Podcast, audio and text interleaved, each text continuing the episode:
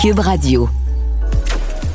Cher public, nous vous invitons à prendre place confortablement et à fermer la sonnerie de votre téléphone cellulaire. En cas d'incident, veuillez repérer les sorties de secours les plus près de vous. Bon divertissement.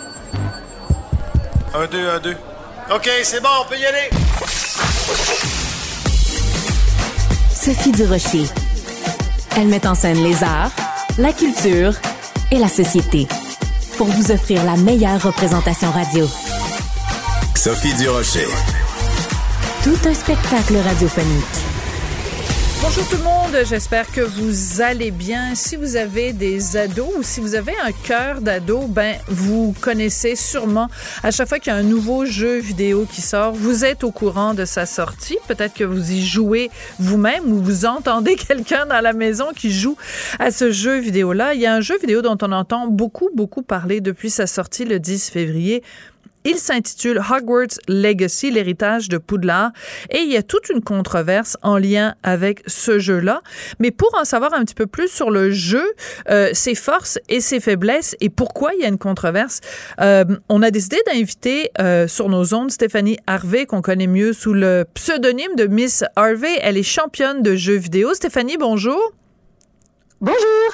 Vous, vous en recevez combien, vous en essayez combien de nouveaux jeux vidéo chaque semaine? ben, pas tant que ça, j'ai pas vraiment le temps de tous les essayer, mais euh, j'essaie quand même, euh, sauf que c'est quand même assez demandant, il y en a tellement des jeux qui sortent là. Mais celui-là, quand il est sorti, parce que ça a vraiment fait l'objet d'une énorme promotion, on a l'impression que c'était un blockbuster au cinéma, ce jeu-là, Hogwarts Legacy. Pourquoi ça a fait l'objet d'un tel battage publicitaire, Stéphanie? Je pense que de pouvoir jouer dans l'univers d'Harry Potter, c'est quand même quelque chose que ça fait des années, voire des décennies, là, que, que les gens, les jeunes recherchent ce genre de jeu. Puis, il n'y a pas eu vraiment de bons jeux d'Harry Potter tant ah ouais? ça durant les depuis sa sortie. Je dirais des, jeux corrects. Mais là, Hogwarts, c'était comme le jeu qui allait vraiment tout changer dans l'univers où tu pouvais créer ton propre sorcier. Euh, puis ça a été vraiment, vraiment bien, euh, euh, je dirais reçu en général par les critiques aussi. Donc, le monde l'attendait quand même énormément. Oui. Alors donc, on peut créer son propre sorcier. C'est vraiment un jeu où quand on quand on y joue, on vraiment on, fait plus que juste rentrer dans l'univers de Harry Potter. On vraiment c'est un, un, jeu très immersif. Est-ce que c'est le bon terme qu'on peut utiliser? Oui, c'est ça. C'est un jeu de, ben, de rôle, d'action, euh, qui est un jeu à, à la seul. Donc, on joue seul dans ce jeu-là. On n'est pas avec d'autres euh, joueurs en ligne, mais on, parcourt l'univers d'Harry Potter. On rentre, dans le fond, à Hogwarts, qui est euh, l'école euh, d'Harry Potter, puis on a toutes sortes de péripéties dans cette école-là. Le but du jeu, c'est quoi? Ben, comme la plupart des jeux, c'est un peu euh, toi qui trouves ton propre but, mais dans celui-là en particulier, c'est vraiment, dans le fond, euh, de grandir, d'apprendre. Puis ben, c'est sûr que c'est souvent euh, c'est souvent sauver la, la planète là ou sauver le, sauver l'école ou tu sais bon ben c'est, tout le temps un peu ça euh, puis euh, donc c'est un peu la même chose dans dans ce jeu là D'accord. Alors, vous, vous l'avez euh, essayé. Vous en pensez quoi de Hogwarts Legacy? OK, donc c'est là la controverse. Moi, je j'ai pas encore décidé si je vais l'essayer encore. À ce point-là? Ouais, ouais, ouais. Ah, euh, ouais. Alors, présentement, je ne l'ai pas essayé, mais ça ne veut pas dire que je ne vais pas l'essayer, mais présentement, j'ai pas encore assez pris, j'ai pas pris ma décision. ah, mais c'est passionnant. D'accord, d'accord, d'accord. Parce que moi, je me disais, il y a un jeu dont tout le monde parle, donc c'est sûr que Stéphanie va l'avoir essayé. Mais là, je tombe un peu dénue. Donc, à cause de toute la controverse, vous êtes encore en hésitation. Je respecte tout à fait ça. Exact. Donc, expliquez-moi ce qu'est d'abord la controverse, parce que moi, j'ai mon explication à la controverse, vous avez sûrement la vôtre. Donc, expliquez-nous dans un premier temps la controverse telle que vous, vous la percevez, puis on pourra explorer après pourquoi vous avez des réticences euh, ou des questions de morale ou d'éthique qui se posent. Alors, allons-y. Ouais. Donc, ben, présentement, la controverse, c'est sûr que c'est un jeu dans l'univers qui a été créé par J.K. Rowling Et euh, J.K. Rowling, depuis quelques années, je dirais que ça a comme commencé euh, au début des années 2020, là, je dirais peut-être un petit peu avant, elle a commencé à, parler beaucoup, ben, je dirais, de, personnes trans et d'une façon, je dirais, sans, mettre J.K. Rowling, sans la traiter de tous les noms, ben c'est un peu controversé c'est qu'elle dit sur ben, tous ceux qui font partie de LGBTQ+.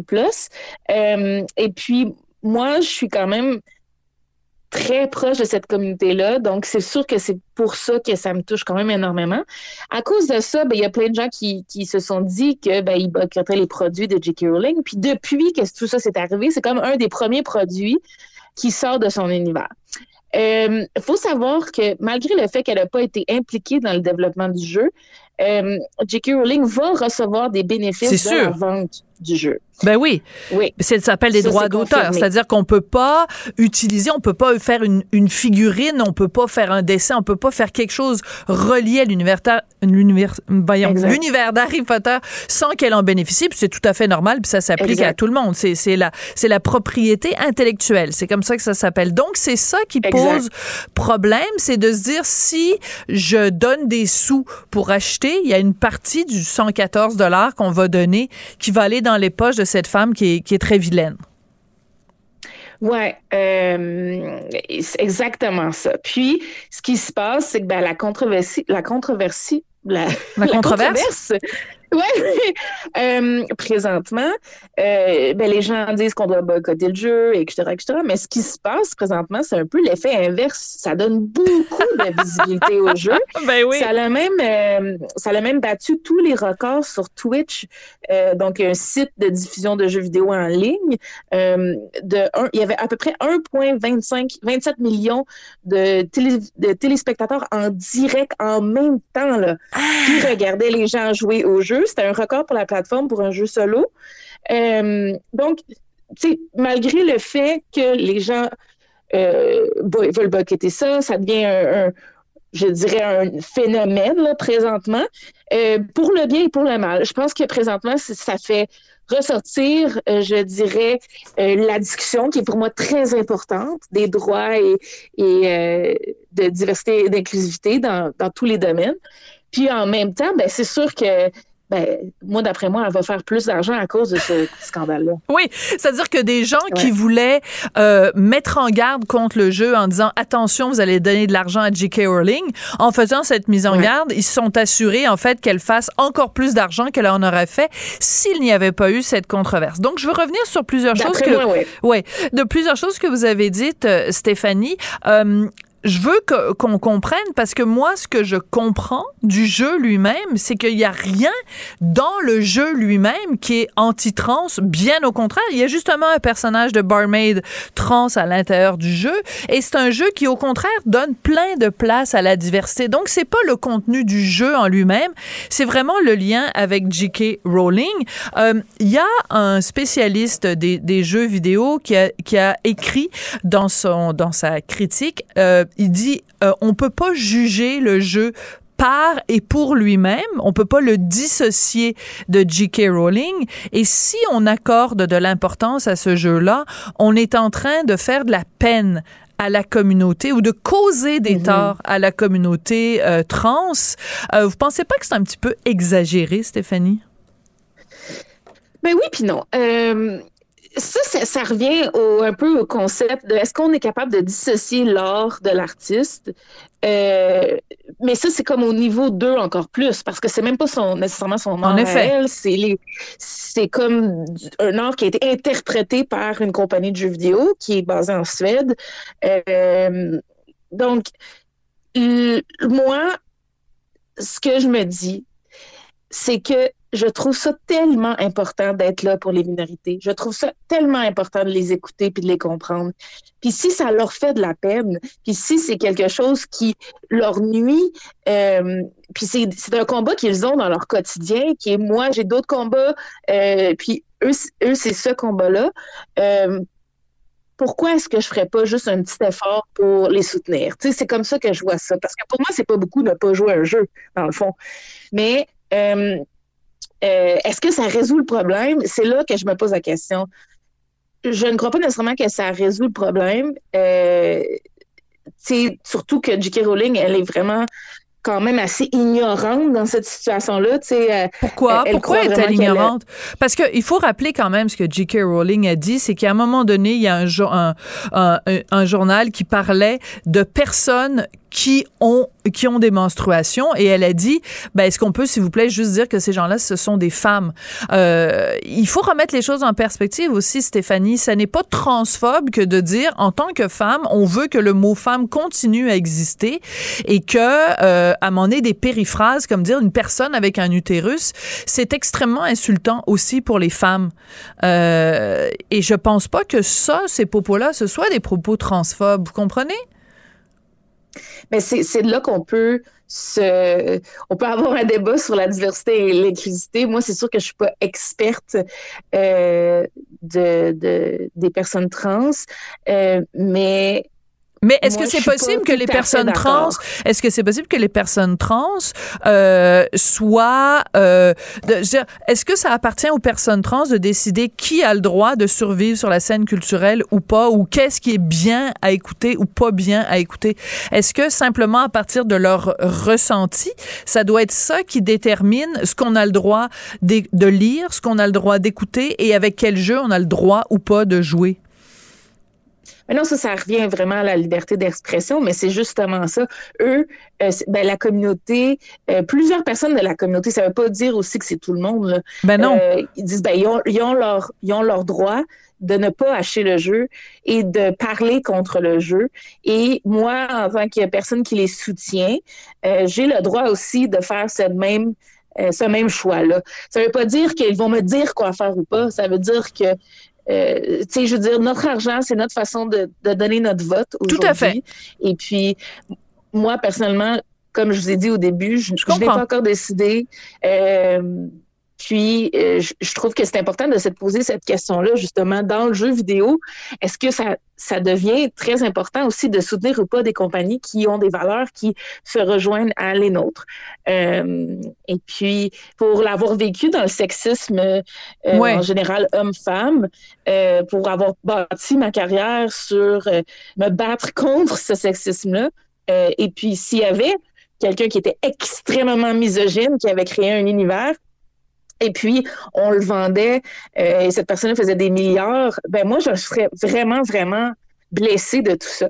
Donc, je ne peux pas comprendre exactement ce que la communauté LGBTQ+ ressent, mais je veux être là pour eux. Puis c'est de cette façon-là que moi je le soutiens. C'est pour l'instant en ne mettant pas d'argent dans le jeu, mais on, on verra euh, comment tout ça se développe. Euh, puis, tu sais, j'en connais des gens de la communauté ou euh, des, personnes trans qui ont acheté le jeu et qui ont joué. Puis j'en connais d'autres que c'est un nom catégorique. Ouais. Mais il n'y a pas le ciel, c'est pas ouvert, puis ils sont pas, ils sont pas ils n'ont pas eu de conséquences euh, au fait d'avoir joué un jeu qui est associé à quelqu'un qui aurait peut-être eu des propos dérangeants. Vous comprenez ce que je veux dire? C'est que j'ai l'impression aussi que c'est peut-être une controverse qui est un tempête, une tempête dans un verre d'eau, c'est-à-dire qu'on accorde énormément euh, de d'attention à ça, mais à partir du moment où le jeu lui-même n'est pas, ne contient pas de propos haineux, euh, euh, c'est c'est peut-être exagéré. Mais ce que je comprends de ce que vous me dites, Stéphanie, c'est que vous dites, ben dans le fond, moi, ça ne correspond pas à mes valeurs, donc il y a un questionnement moral que je respecte tout à fait. Ça veut dire aussi que dans la communauté, entre entre gamers, vous avez ces discussions là. Oui, quand même. Je crois que oui. Je crois que moi, la plupart de mes amis, euh, euh, on se pose, on s'est posé cette question. Euh, il y en a qui vont le jouer, il y en a qui vont pas le jouer. Surtout qu'en plus, le jeu a quand même des bonnes critiques. Euh, c'est peut-être pas les meilleures critiques, mais quand même des bonnes critiques. Donc, c'est quand même dommage pour les développeurs. Euh, Puis, tu sais, on s'entend que l'univers d'Harry Potter est quand même un super univers. Ben oui, c'est ça. C'est un peu comme se dire est-ce que moi, moi, par exemple, je n'écoute plus de Michael Jackson et de Chris Brown? Moi, je ne peux pas dissocier l'artiste de Je comprends. Donc, ça, après, c'est vraiment une question de choix. Est-ce qu'il y a des propos violents dans les chansons de Michael Jackson? Non. Est-ce que ça veut dire que pour moi, je devrais continuer à les écouter? Non plus. Pour moi, c'est fini. sais. Donc, Euh, je pense que c'est un peu la même chose dans ce cas-là. Je pense que c'est la première fois vraiment que ça arrive autant intensément dans le jeu vidéo. Je pense que c'est pour ça la, la, la, gros, le gros, je dirais, la grosse controverse. Ouais, très très très intéressant comme discussion. Puis en effet, euh, ce genre de controverse, on l'a vécu dans plein de domaines. On l'a vécu au cinéma, on l'a vécu dans la littérature.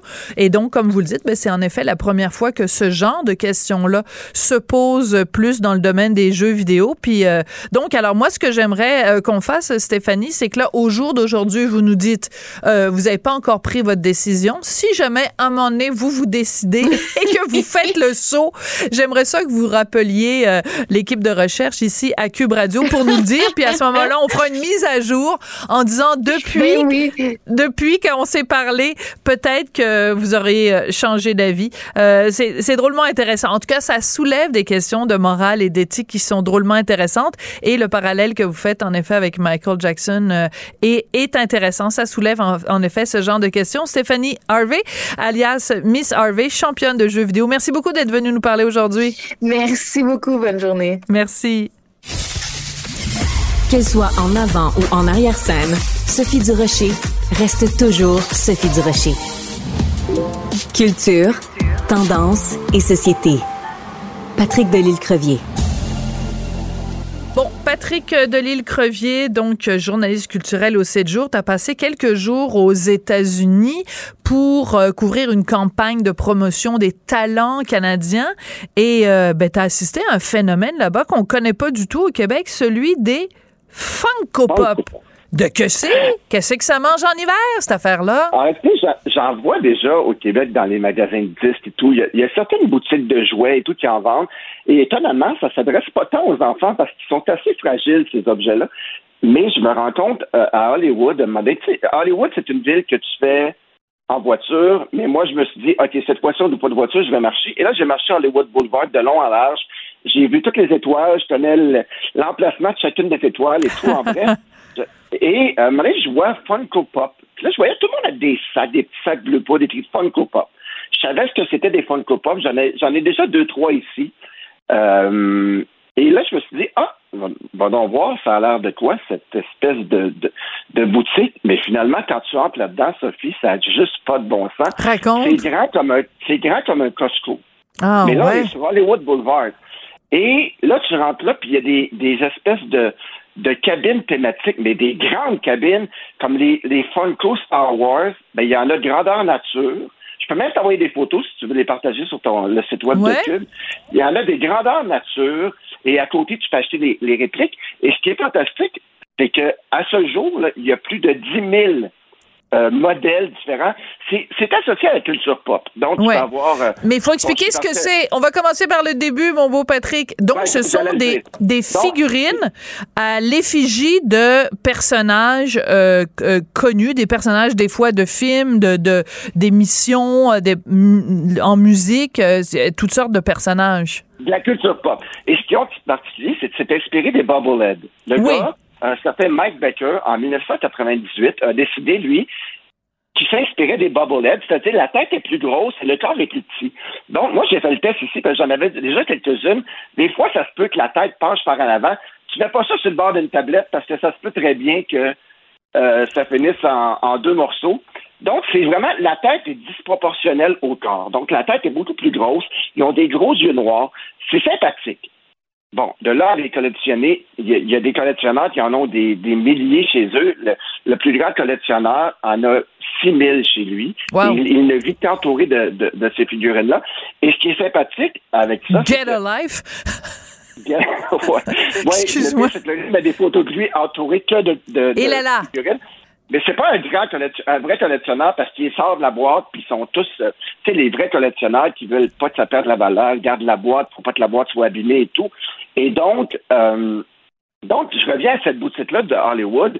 Ces poupées-là, il y en a comme partout, dans tous les formats et tout. Et bon, les grands, grands formats ne sont pas à vendre, bien entendu, sont grandeur nature. C'est-à-dire, tu vas arriver, tu vas voir un R2D2 de Star Wars, ben, il, est monumentalement grand. Là. Il, Donc, c'est assez phénoménal. Puis j'ai fouillé un peu.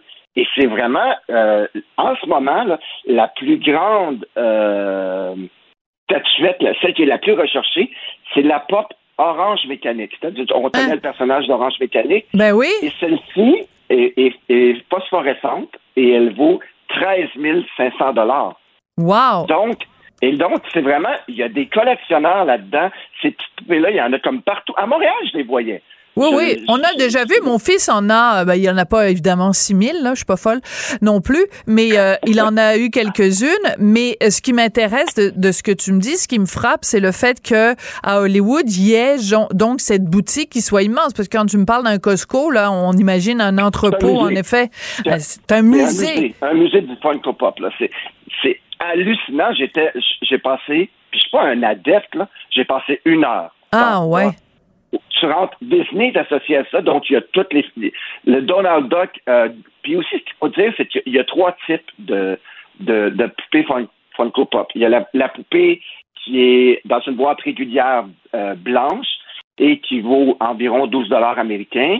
Et après ça, il y a la collection épique qui est, qui est une boîte d'une autre couleur et il y a la collection violette qui est une boîte d'une autre couleur et qui vont encore plus cher et c'est des pièces comme bon, je vais te le dire, moi je suis revenu à Montréal avec un Mickey Mouse euh, en cadeau qui se vend seulement à euh, 5 000 exemplaires à travers le monde et je l'ai payé 100 dollars c'est pour un cadeau, Ouais. mais elle est un peu plus grande. Donc, il y a vraiment des pièces de collection. Donc, il y a trois types de ces poupées-là. Et il y a différents. é- Écoute, tu peux avoir. euh, ça va de Sandel. Ils ont pas. J'ai regardé pour toi. Ils n'ont pas encore fait Leonard Cohen. Mais ce qui est Oh! fantastique aussi, c'est que tu rentres dans cette boutique-là, et là, il y a des ordinateurs à droite, et tu peux faire faire ta propre poupée Tu me niaises-tu? Non. Hey, t'imagines? j'ai testé, mais moi, il n'y avait pas mes cheveux. Je connais mes cheveux, les cheveux sont, les cheveux sont de 9, 9 pouces de hauteur. J'allais voir la fille, je dis, ah, mais finalement, je ne le ferai pas parce que moi, si j'ai pas mes cheveux et mes lunettes mauves, personne ne va savoir que c'est moi. En Donc, effet. si j'avais su que j'avais, j'allais faire une chronique, j'aurais probablement fait la Funko Pop Sophie, mais coudon. Mais- La prochaine fois. Mais, mais c'est assez fascinant comme phénomène parce qu'en effet, on connaît, on connaît les, les, les figurines, mais de voir à quel point c'est un délire, à quel point ça peut coûter cher et à quel point ça peut devenir justement objet de collection parce que s'il y en a en effet qui sont très rares, ça prend de la valeur. C'est pas comme des bitcoins ou des actions de Tesla, mais, euh, mais ça peut quand même être un bon, euh, un bon investissement. Et ce qui nous fait donc dire, ils l'ont l'affaire, les Américains. Hey, merci beaucoup, Patrick. Juste une petite chose, c'est si tu échappes ta poupée et que la tête se brise en deux, il y a un mythe sur Internet qui dit qu'il y a un tout petit cerveau à l'intérieur. Donc, il y a même des vidéos à l'appui, d'autres disent que non, mais faites le test à la maison, si vous avez une Funko Pop et que vous l'échappez, ça a l'air qu'il y a un petit cerveau à l'intérieur. Et il y a un film en préparation, un long métrage d'animation qui est en Ben voyons sur les donc, Pop. sur les Funko Donc, on n'a Pop. pas fini d'en entendre parler On n'a Pop. pas fini, en effet. Puis quand tu me fais, quand tu parles de quelqu'un qui a une grosse tête avec un tout petit cerveau à l'intérieur, il y a une coupe de noms de personnalités publiques québécoises qui me viennent en tête, mais je dirais pas qui. Peut-être juste des initiales. Hey, merci beaucoup, Patrick Delis-Crevier. J'adore. Bye bye. Qu'elle soit en avant ou en arrière-scène, Sophie Durocher reste toujours Sophie Durocher. La rencontre Nantel Durocher. Non, non, non, c'est pas une joke. Sophie Durocher, Duduche, elle va se défendre. Guy Nantel. Ben, c'est exactement ça qu'il faut faire. Un duo déstabilisant qui confronte les idées. C'est à s'arracher les cheveux sur la tête. La rencontre Nantel Durocher. Ça va être quelque chose. Je pense qu'on a tous collectivement au Québec été profondément euh, ébranlés par les révélations de Martin Leclerc de Radio-Canada qui euh, nous donnait les détails d'un recours collectif euh, dans le domaine du hockey junior. Et dans les détails de ce recours collectif, on apprenait vraiment des traitements absolument dégueulasse dans le hockey junior, euh, des, des, des joueurs qui se sont fait rentrer un bâton de hockey dans l'anus, euh, qui se sont fait uriner dessus, humiliés, agressés. Euh, vraiment, c'est pas très reluisant le monde du hockey junior et c'est de ça que tu voulais nous parler, Guy. Euh, Ouais. Qu'est-ce qui t'a le plus frappé dans cette histoire-là? Ben écoute, c'est c'est sûr que là, quand les journaux donnent les détails comme ça, ben on apprend évidemment dans le détail euh, comment la culture du hockey est encore plus malade qu'on le pensait. Puis tu sais, pour être sincère, moi j'ai pensé à faire la chronique là-dessus euh, depuis deux jours.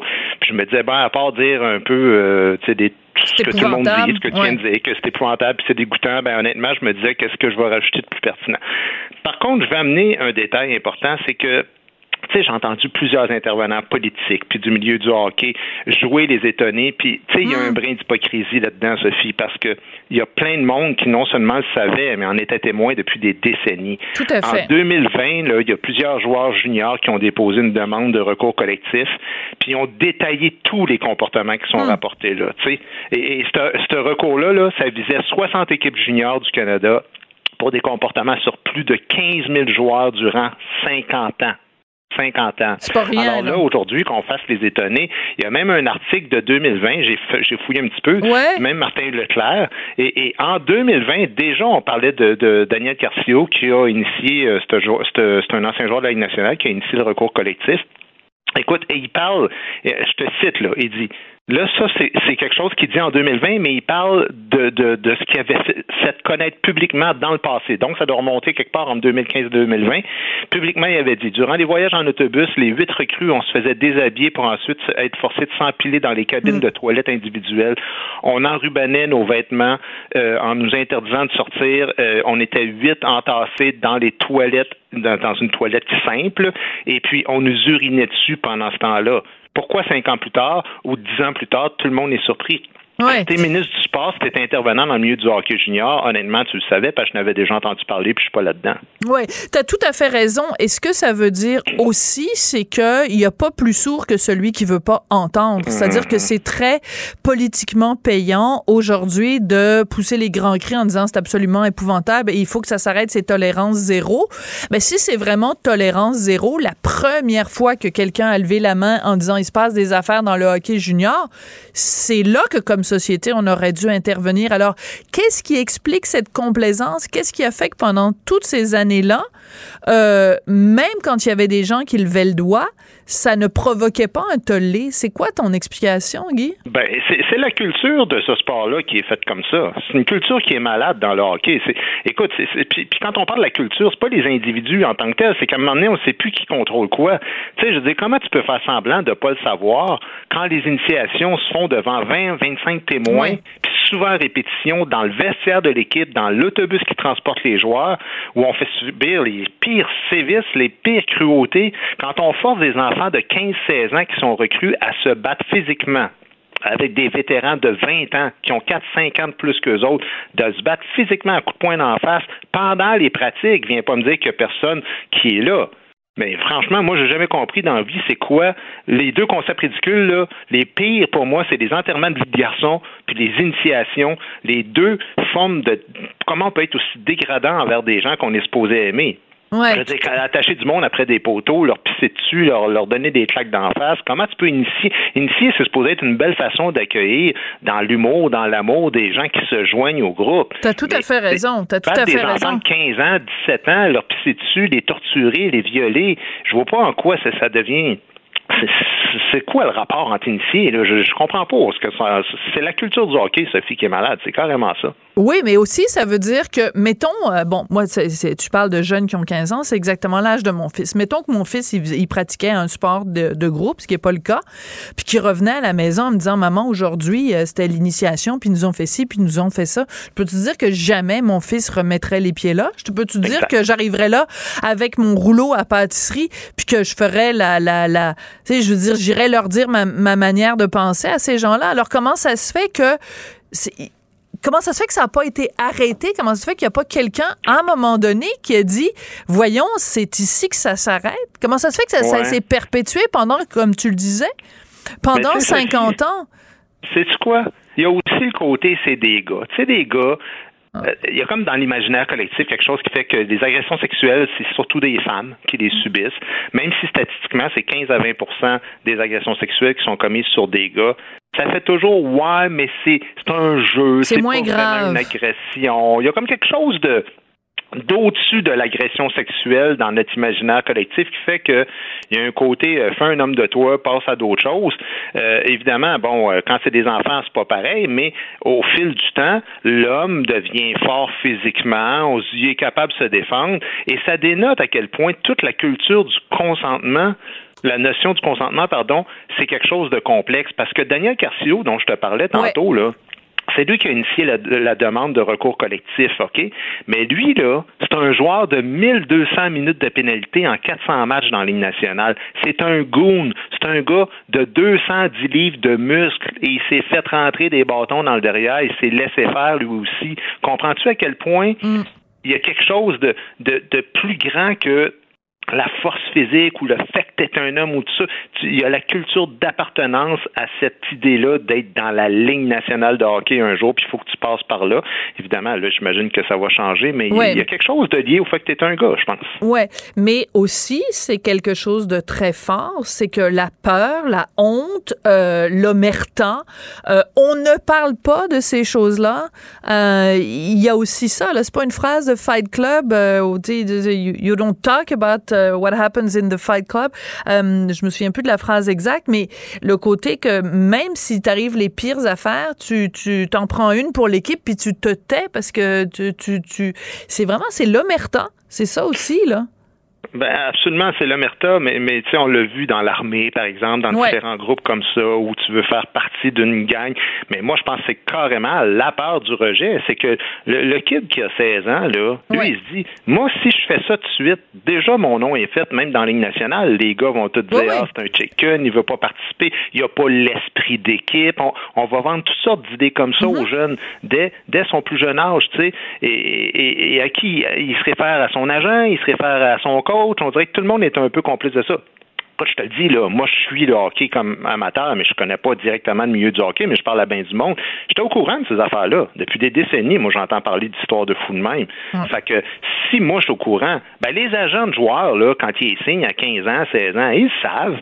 Il faut qu'ils préparent à ça. Il faut qu'ils leur disent, va voir la police, ça arrive, tout ça, mais que, tu sais, la Ligue junior majeure du Québec, on a une politique zéro. Comme tu dis, si la politique est zéro, jamais je verrais qu'il n'y a jamais personne qui a rien vu dans, dans des équipes comme ça. C'est pas un gars qui fait une affaire en cachette, là. Ça se fait devant 25-30 témoins. Oui.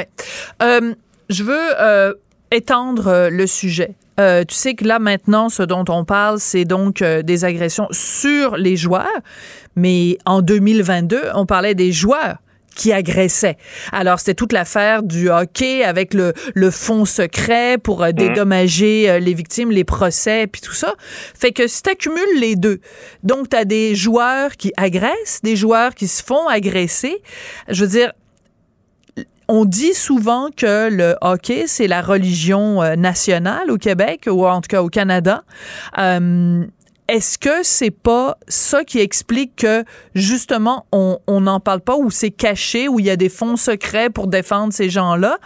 C'est que de la même façon que à une certaine époque dans ce qui se passait dans l'Église catholique au Québec, on disait rien parce que la religion était importante. Ben au Québec puis au Canada, on parle pas de ces choses-là parce que c'est la religion puis il faut pas critiquer. Ce serait un blasphème que de critiquer la religion. Ok. Peut-être, mais si c'est le cas, c'est encore pire que ce qu'on croit. C'est encore plus malade, ouais. Comme si tout le monde était complice de ça.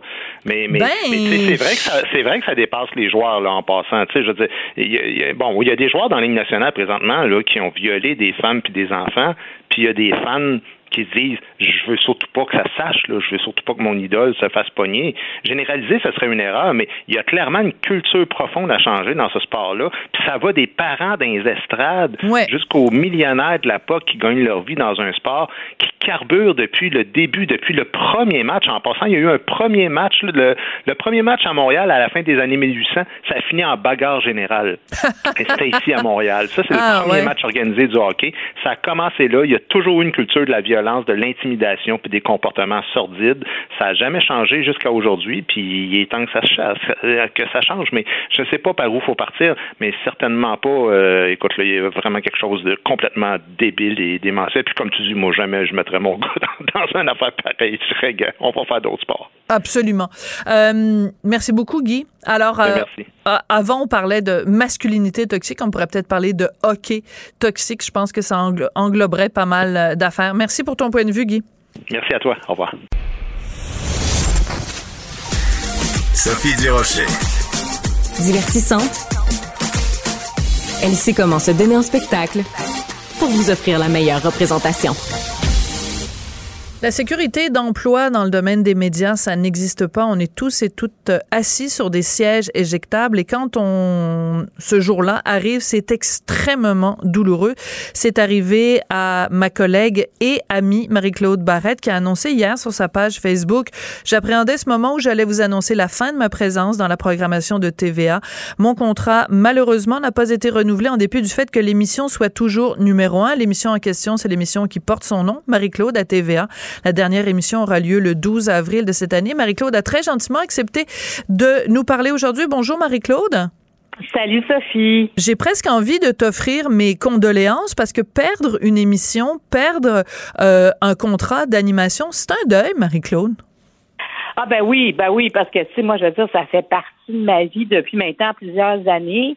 Puis tu sais, c'est la relation aussi avec euh, les téléspectateurs parce que quand on est en studio, on les voit pas, nos téléspectateurs. C'est pas comme euh, un humoriste qui fait un spectacle ou euh, c'est un chanteur, il a son monde devant lui. Alors nous, c'est vraiment, moi, je trouve la relation que j'ai avec eux, c'est dans mes réseaux sociaux, j'échange avec eux. C'est pour ça, d'ailleurs, pour moi, c'est important de qu'on fasse en premier l'annonce sur ma page Facebook, parce que je me dis, c'est les téléspectateurs, si l'émission a duré aussi longtemps, c'est en grande, grande partie à cause d'eux. Euh, et, c'est toutes les invités que j'ai reçus. Moi, je me suis fait des amis euh, à travers, à travers ces années-là, les spécialistes. Moi, tu sais, comme je le dis dans mon mot, j'ai l'impression vraiment d'avoir été à l'université de la vie euh, où j'apprenais vraiment. ben, j'apprenais. Il me reste encore 24 émissions à enregistrer.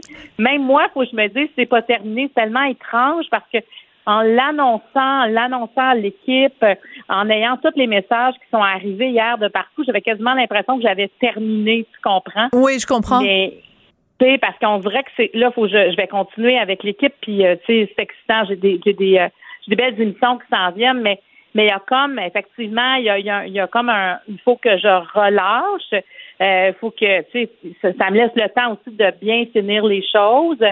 Euh, mais si ce n'était pas euh, ma décision, euh, mais tu une fois que la décision est rendue, je vis avec et je me dis il y aura autre chose. Tu je veux dire, c'est c'est juste qu'on ne peut pas on ne peut pas passer ça sous silence, un cycle qui dure 14 ans. On n'a pas tant de cycles professionnels intenses comme ça dans une vie sur une durée de 14 ans. Donc, euh, je veux, je veux comme bien vivre ça et pas me faire à croire que ça me fait rien. Tu comprends? Mais c'est tout à fait, et c'est tout à fait à l'image de cette transparence qui te caractérise. C'est-à-dire que tu es euh, à l'écran, à la télévision, exactement comme tu es dans la vie euh, de tous les jours. Donc, euh, tu n'aurais pas pu cacher non plus, faire semblant que ça te faisait rien. Donc, cette transparence-là, on l'a tout à fait senti dans ton témoignage Facebook. Tu dis que tu as eu beaucoup de témoignages Donne-moi un petit peu une idée de ce qui, ce qui revient souvent, puis peut-être le, témoignage euh, qui t'a le plus touché parmi toutes les manifestations que tu as reçues après ton annonce? Euh, ben c'est drôle, hein, ça vient d'un médecin euh, spécialiste qui, qui venait, docteur Ben Soussan, Michael Ben Soussan, qui me remerciait d'avoir sensibilisé les gens à, à plusieurs problèmes de santé où des fois on ne peut pas voir, lui c'est un gastro-entérologue, tu sais, mais tu j'en ai eu beaucoup de spécialistes où l'accès est difficile et à force de dire, regardez, quand vous avez ce tel, tel symptôme, même si vous entendez que les urgences sont congestionnées, vous avez de la misère à, à voir un médecin de famille, il faut quand même vous rendre à l'hôpital. Fait que lui, tu sais, il me, il, me remerciait, euh, ben, il remerciait l'émission et moi, là, qui l'anime pour ça parce que tu sais, ça, ça fait une différence. Puis, tu sais, lui, il rencontrait aussi des patients qui disaient, moi, je vous ai entendu dire ça à l'émission de Marie-Claude. Et ça, tu sais, moi, faire œuvre utile, euh, c'est c'est déterminant dans ma vie, c'est important. Puis j'ai eu beaucoup, beaucoup de témoignages. Mais qu'est-ce qu'on va faire à 10 heures le matin? on apprenait plein de choses avec vous. Pourquoi l'émission? On ne comprend pas. Tu sais, il y a, y a, des gens pour qui euh, c'est une ça fait partie de leur routine à 10 heures.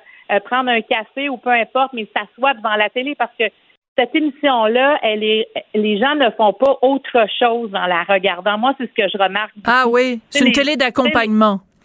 Exactement, mais parce qu'ils sont intéressés de voir qui parle. Tu sais, c'est pas de l'information. Euh, c'est pas comme si, par exemple, euh, tu sais, mettons la météo ou la circulation. Je veux dire, si t'as pas à sortir cette journée-là, peut-être que la météo est moins pertinente pour toi. Tu sais, alors que y a le sujet quand il t'absorbe. Moi, j'ai eu souvent des témoignages. Je pensais pas écouter l'émission. Finalement, j'ai écouté cinq minutes me suis fait prendre, je l'ai tout écouté. Tu sais, euh, ça, ça, ça arrivait. Fait que j'ai eu plein, plein de témoignages. J'en ai beaucoup là-dedans que je reconnais parce que j'ai changé. J'ai toujours beaucoup échangé, beaucoup avec euh, euh, beaucoup, beaucoup. On dirait que c'est le seul mot que j'ai, mais j'ai échangé avec ma communauté. Pour moi, ça a toujours été important. Puis il y a des moments, je le faisais moins, puis ça me manquait. Alors, tu sais, pour moi, les réseaux sociaux, c'est quelque chose d'important. puis c'est ça. Hier, j'avais pas envie de dire, écoutez, ben oui, je termine le 12 avril. Euh, et, euh, et, à la revoyure. C'est pour moi, c'est important aussi de, de, parler de mes états d'âme par rapport à ça. Mais en même temps, quand tu dis mon contrat n'est pas renouvelé, en dépit du fait que l'émission soit toujours numéro un, euh, si on regarde les codes d'écoute puis qu'on se dit bon ben c'est pas bon, on se fait une raison. Quand on est numéro un, c'est plus difficile peut-être à accepter. Ben, c'est sûr, parce que, tu sais, euh, je veux dire, on a fait un show pour la prévention, euh, la prévention de la semaine du suicide. La semaine, en fait, de la prévention du suicide la ouais. dernière, euh, qui était un show avec Hubert Prou, avec le psychologue Marc-André, et puis on avait aussi Sam Breton qui était là.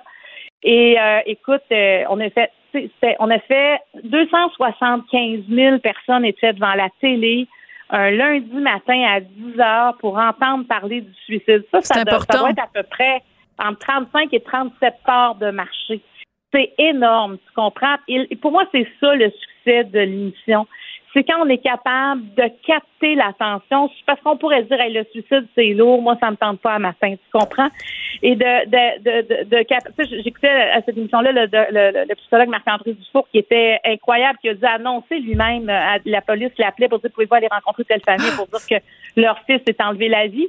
Euh, tu sais, on avait ce genre de témoignage-là, Sam Breton qui a perdu euh, son meilleur ami à l'âge de 19 ans, tu sais c'est, et ça, je me disais, moi, euh, capter ces témoignages-là, les, les, les, partager avec le public, ça a toujours été ma raison de, de, de faire de la télé. Parce que, tu sais, c'est faire de la télé pour faire de la télé, euh, moi, je, je, je pense qu'on ne peut pas le faire de cette façon-là parce qu'il faut être entier, il faut se donner. Ça, ça prend beaucoup d'énergie. On a une responsabilité mhm. aussi de présenter des choses crédibles. Alors oui, l'émission était numéro un dans son créneau. Euh, est-ce que TVA pense qu'avec une autre émission, ils peuvent encore faire plus? Probablement. Ça, ils n'ont pas pris non plus cette décision-là à la légère. Donc, euh, je respecte la décision. Puis, sais, je me dis peut-être que dans un an, je vais dire, mais quelle bonne décision parce que voici ce que j'ai fait depuis un an. Mais présentement, je ne peux pas dire ça parce que je, je suis encore à la tête de cette émission-là pour euh, plusieurs semaines. Alors, je veux te faire écouter un petit extrait qui va soit te faire sourire. Ah non, ça va te faire sourire, c'est sûr. Je te fais, je te fais écouter ça. Je demande à Tristan de nous envoyer ça. Est-ce qu'on vous a fait des offres à la télé? Non. non, j'ai pas eu d'offres. Et au, le lendemain de ça, j'ai eu des offres pour ranimer des shows de télé. Ah oui! Ah oui! mais voyons donc, c'est comme un rêve! Ah, quoi? D'animer une émission? En plus, je me trouvais bien poche, moi, tout le monde en parle. Alors, c'est un petit extrait qui t'avait été fait jouer quand tu es passé à l'émission dans les médias. Donc, c'est.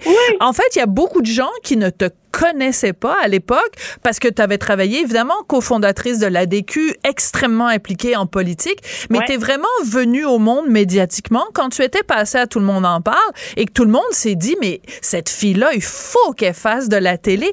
Qu'est-ce que la Marie-Claude Barrette d'aujourd'hui voudrait dire à la Marie-Claude Barrette qui disait ben euh, j'attends les offres puis euh, j'espère qu'il va y avoir quelque chose. Qu'est-ce que tu lui dirais à cette fille-là?